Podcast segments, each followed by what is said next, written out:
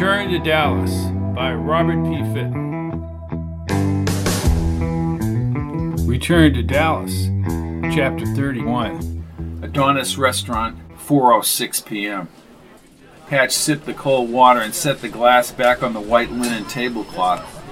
Sherry closed her eyes as she sat upright in the restaurant chair. He reached over and held her hand. A slight smile crossed her lips when she opened her eyes. You wish you were home. She nodded. How did you know? Hopefully, this is the end of our work. She looked toward the front door. I'm just waiting for the clown with the shotgun to come walking in. Patch nodded as a man with trim dark hair and glasses approached the table. He wore a pricey black suit and a simple red tie and extended his hand before he reached the table. I'm Richard Kane. Good afternoon, said Patch, not quite sure about this guy. Lemon and lime. Yes, Sherry answered. Kane stared at Patch. My people don't even know what this is all about. The waiter circled over to the table. Avalon gin tonic. What can I get for you? Coke is fine, said Sherry. I will have a Coke, said Patch. Vari du vigilo sci il mio telefono surretto. See. First of all, I want to hear it from Johnny himself, and so does my boss. Who told you we'd be here? Kane again fixated on Patch as if he hated his guts. Who the hell do you think you are? Then why don't you clarify it for us? demanded Patch, so we can verify it's legitimate. Kane looked stunned that Patch would challenge him. Regano, he vouches for you, Patch, but I want to hear it from Johnny. I know he called Sam to allow you up here. We want to know about Thomas Arthur Vallee, said Patch. I don't give a shit what you want. Then he walked right up to Patch. I want to know if you or anyone else has met with a Negro Secret Service agent named Abraham Bolden. Don't know him, said Patch. What about the Taurus and Vidal? No. Kane squished his mouth as if he were ready to spit out a sour lemon. If Bolden contacts you, I want to know about it. And I will call Gerald A. Behn of the Secret Service to take care of Bolden. You got that name? Gerald A. Behn. No, for Christ's sakes. Abraham Bolden. He stared at Patch with a holy hatred. You stay right here. You're being watched. I'll be right back. Patch turned to Sherry once Kane was around the corner. This was a huge mistake. She held his wrist. Well, we can't exactly leave, Patchy, she said, looking toward the little guy in the turtleneck by the front door. I see him, said Patch. It's like we're poking into the hornet's nest. Kane is making a phone call right now. If it gets hairy, we can call Rosselli. Kane returned a few minutes later. He faced Patch with his brow creased and his teeth gritted. Listen, asshole. I just called Johnny in Vegas. You better hope he calls back before I've had enough of your happy horse shit, regardless of whether he called Sam before. He'll call, said Patch. Who the fuck are you? A man who wants to know about Lee Oswald, aka AJ Hidell. Kane hit the table with his clenched fist. That's enough. A simple question, asked Patch as Sherry's mouth dropped. Kane nodded to the guy at the door. Switch, bring our friends upstairs. Yes, sir, Mr. Kane. Sneering, Switch slipped out a little black handgun. He had a gravelly voice. Walk across the restaurant, no sudden moves up the stairs in the corner. Patch gripped Sherry's clammy hand as they crossed the plush rug. Switch waved the gun toward a carpeted staircase with green striped wallpaper. They ascended in the dimly lit hall to a second floor suite with towering windows, surrounded by green velvet drapes overlooking the traffic on North Reno Boulevard. Now what? asked Patch. Three additional men, all with weapons and glum expressions, took positions in front of the inner entrances. Patch looked into Sherry's brown eyes. A stocky hulk in a striped shirt entered through the door on the right. He stared at the rug as he walked and ended up directly in front of Patch. Without flinching, he hit Patch with a devastating right cross, sending him onto the white velour sofa. Sherry screamed, and the man threw her to the sofa as Patch's eyes cleared. The guy lifted him into the air. Why are you bothering Mr. Kane? We were instructed to come here. Again, he smacked Patch, and before he realized it, Patch hung over the sofa arm. Who the hell are you, and what do you know about Mexico City? We think you're snooping around what Dick did down there in 61. Patch shook his aching head. Blood flowed down into his mouth. No! Sherry threw her body around him. Kane was back. His dark eyes had no emotion as he glared at Patch and Sherry on the sofa. They don't know nothing. Kane pressed his lips. Let me tell you goons something. All these questions you have, you tell Johnny that I'm heavily involved in checking all these leads. Understand? Yeah, said Patch, trying to recover. Here's what I have. Vallee has a 1962 Ford Falcon, New York, registration license plate 311 ORF. It's registered in New York to the individual you mentioned, Oswald. And Oswald was here last April with the Fair Play for Cuba Committee. Additionally, you tell Johnny he knows why those Cubans were sent up here. Vallee is a nutcase, and we're on it. Patch spoke in a low voice. Okay. Chicago is a long way from Havana, said Kane, grinding his teeth. You listen to me, you wannabe. I just talked to Tampa. If I hadn't, you'd be dead now. I worked with Santo back in 1960 trying to poison the son of a bitch Castro. So did Varona. For 200 grand, Johnny got that whole thing going. Johnny is the only reason I called Tampa. So you send your strongman in here, and I think he broke my jaw. Kane never apologized. Vallee and his Cuban buddies are being funded by Varona. Why is the car registered to Oswald, who's in Texas and Louisiana? asked Sherry. I don't get into the reasons why. Kane and his thugs left through separate doors. Sherry turned to Patch. Patch, we need to get some ice for your jaw. I hate that man. They both stood. I'm all right. Let's get back to New Orleans. She locked arms with Patch and they descended the stairs. We're in this thing, way over our heads. We can't get out. A rotund man with black hair stepped up to the table. Good afternoon, I am Florenzi Bonucci. You are the owner of the Adonis. He removed a TWA airline ticket holder from his suit pocket. I have your tickets to Tampa. Tampa? asked Pat. Contact will meet you at the airport and you will be back in New Orleans by the weekend. A limo will now take you to O'Hare. He handed the tickets to Patch and said nothing more as he headed to the front lobby. Now what, Patch? Patch pursed his lips. If it gets us out of town, I'll do what I'm told. Return to Dallas, Chapter 32. Drew Field Municipal Airport, Tampa, Florida, 7:14 p.m. At the gate in Tampa, two Cubans with buzz cuts and olive t-shirts paced like cage animals at feeding time. As soon as Patch and Sherry disembarked the aircraft, the men scoffed up the red suitcase and whisked them both to the airport's parking lot. What's the problem? demanded Patch as they all jogged down toward a red and white Ford station wagon parked along the chain link fence. The problem is you, said the man with a silver Rolex watch. Me? They're after you, man, said the guy in back of him. Don't you understand that? Who? asked Sherry. The U.S. government. They want you in custody. We need to get out of here right now. He slid the suitcase in the back of the station wagon and slammed the rear door. Patch followed Sherry into the back seat. Before the front door closed, the Rolex man had already started the car. He quickly shifted across the parking lot. Who told you this about the government? asked Patch. When neither man answered, Patch leaned into the front seat. The CIA? The FBI? Shut up! He clenched his fists and leaned forward. Where the hell are you taking us? I have orders. Patch leaned back and shook his head. After a few turns, the station wagon climbed the freeway ramp. Patch removed his 38 and placed the gun at the driver's temple. The driver glanced at the gun. Oh, come on, idiot. Where are we going? Guy Lopez Field, okay? Two men from Mr. Trafficante are there for your protection. Now put your toy away. Why didn't you say that from the beginning? Patch's eyes swung back and forth between the two men. He leaned back with the gun still across his chest. We'll be there in a few minutes. Right.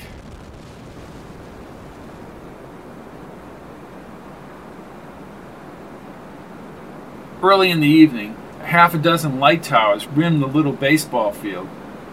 More advertisements than wood slats formed the outfield fence. The only seating for the ball field consisted of seat rows below the grandstand from the first to the third baseline. With Sherry by his side, Patch carried the red suitcase and jogged with the two men to the red seats under the ball net behind home plate.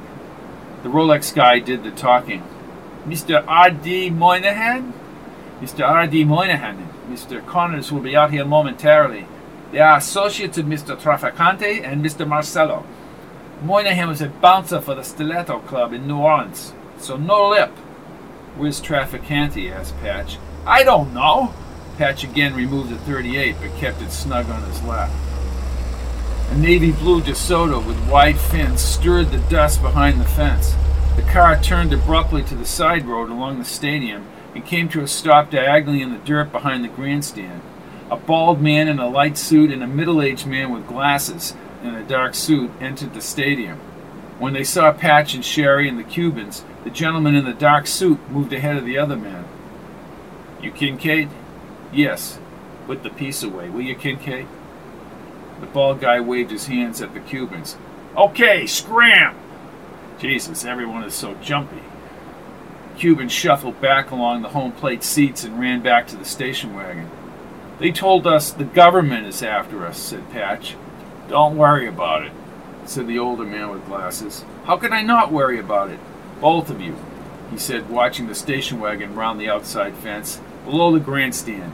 We gotta make some calls and get some cover before we leave. Patch lifted the suitcase. Where's Mr. Trafficante?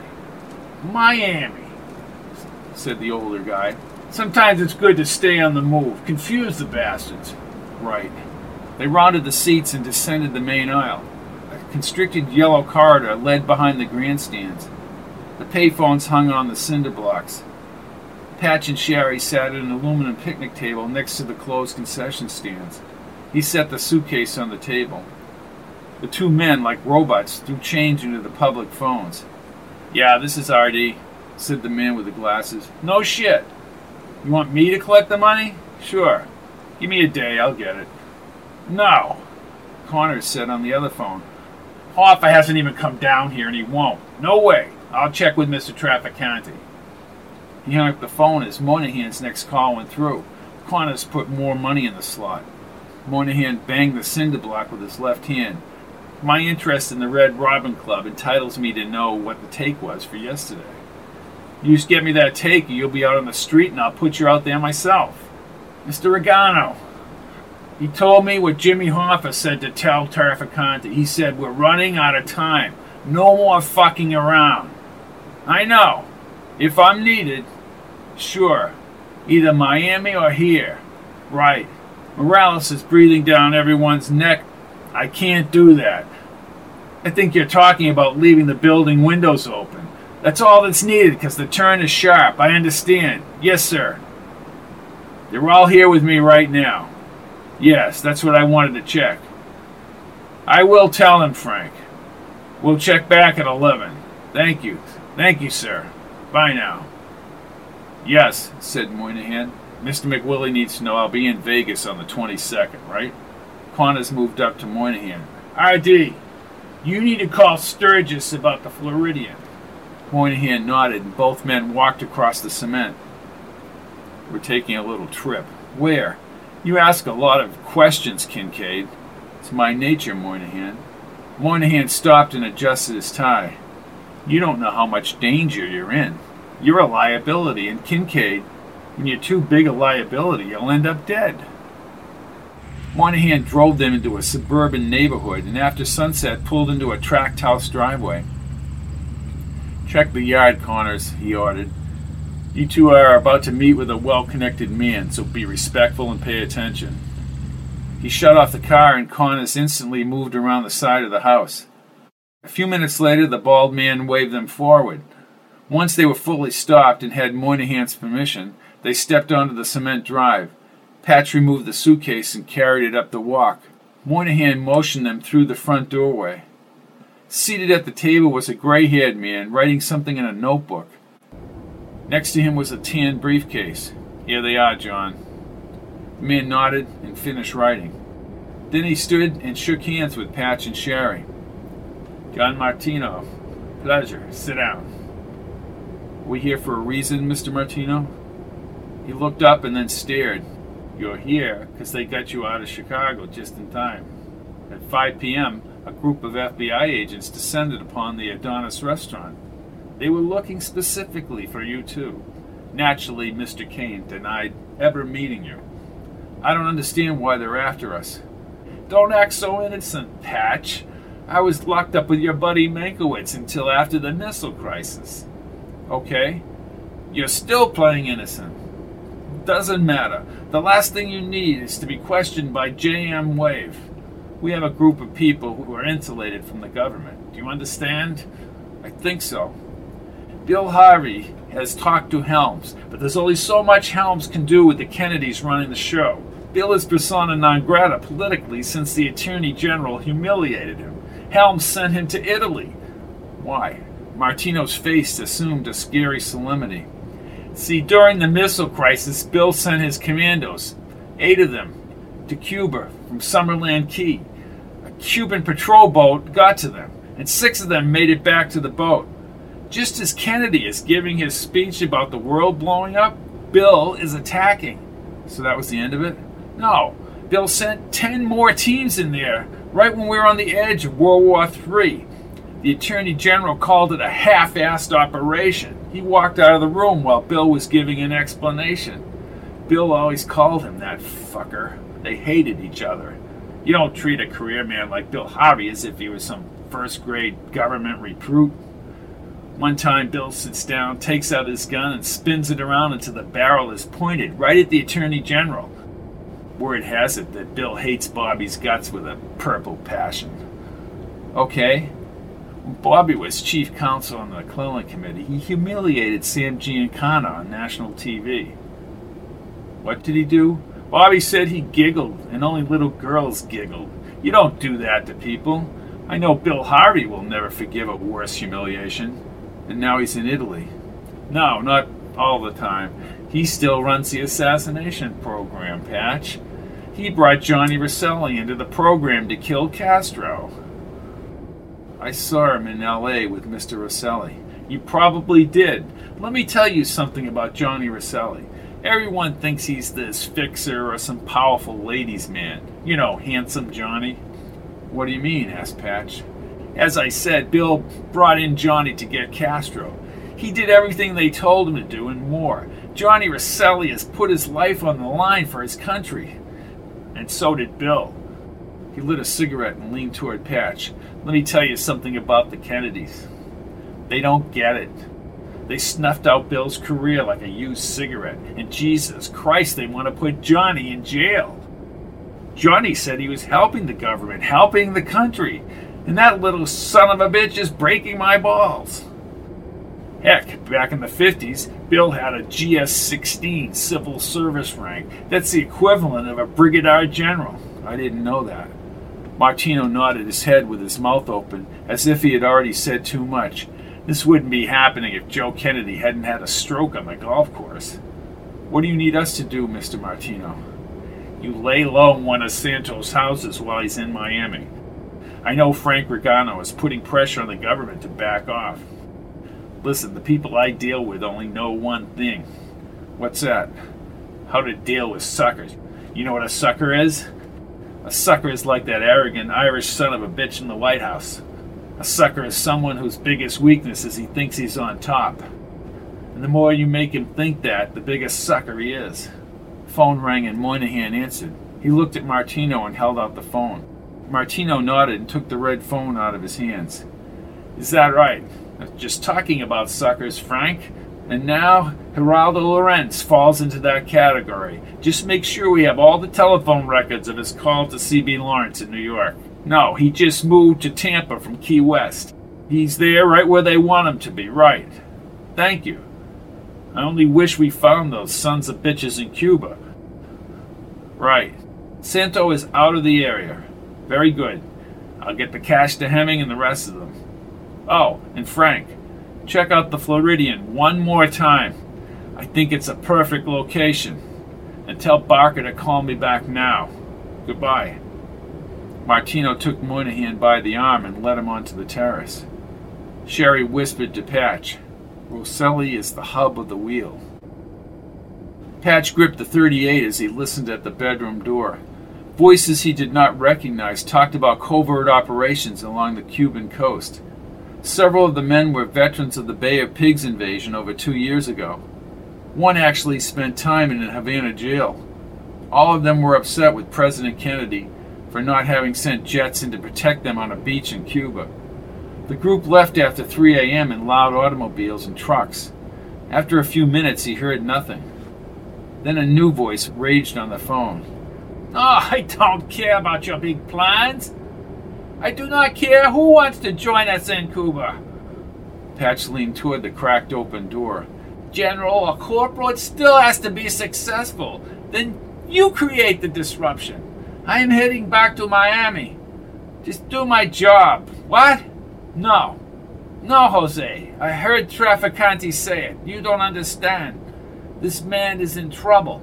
He's going to be hit. Cuban slammed down the phone. Front door creaked open and shut tightly. A car started, and the headlights soon passed over the bedroom wall. The noise of the car faded, and the night was still. Patch held the gun as he crawled in bed with Sherry, but he lay awake with his heart thumping. The entire Gulf Coast swarmed with fighting and death, and Patch had no idea where it would end.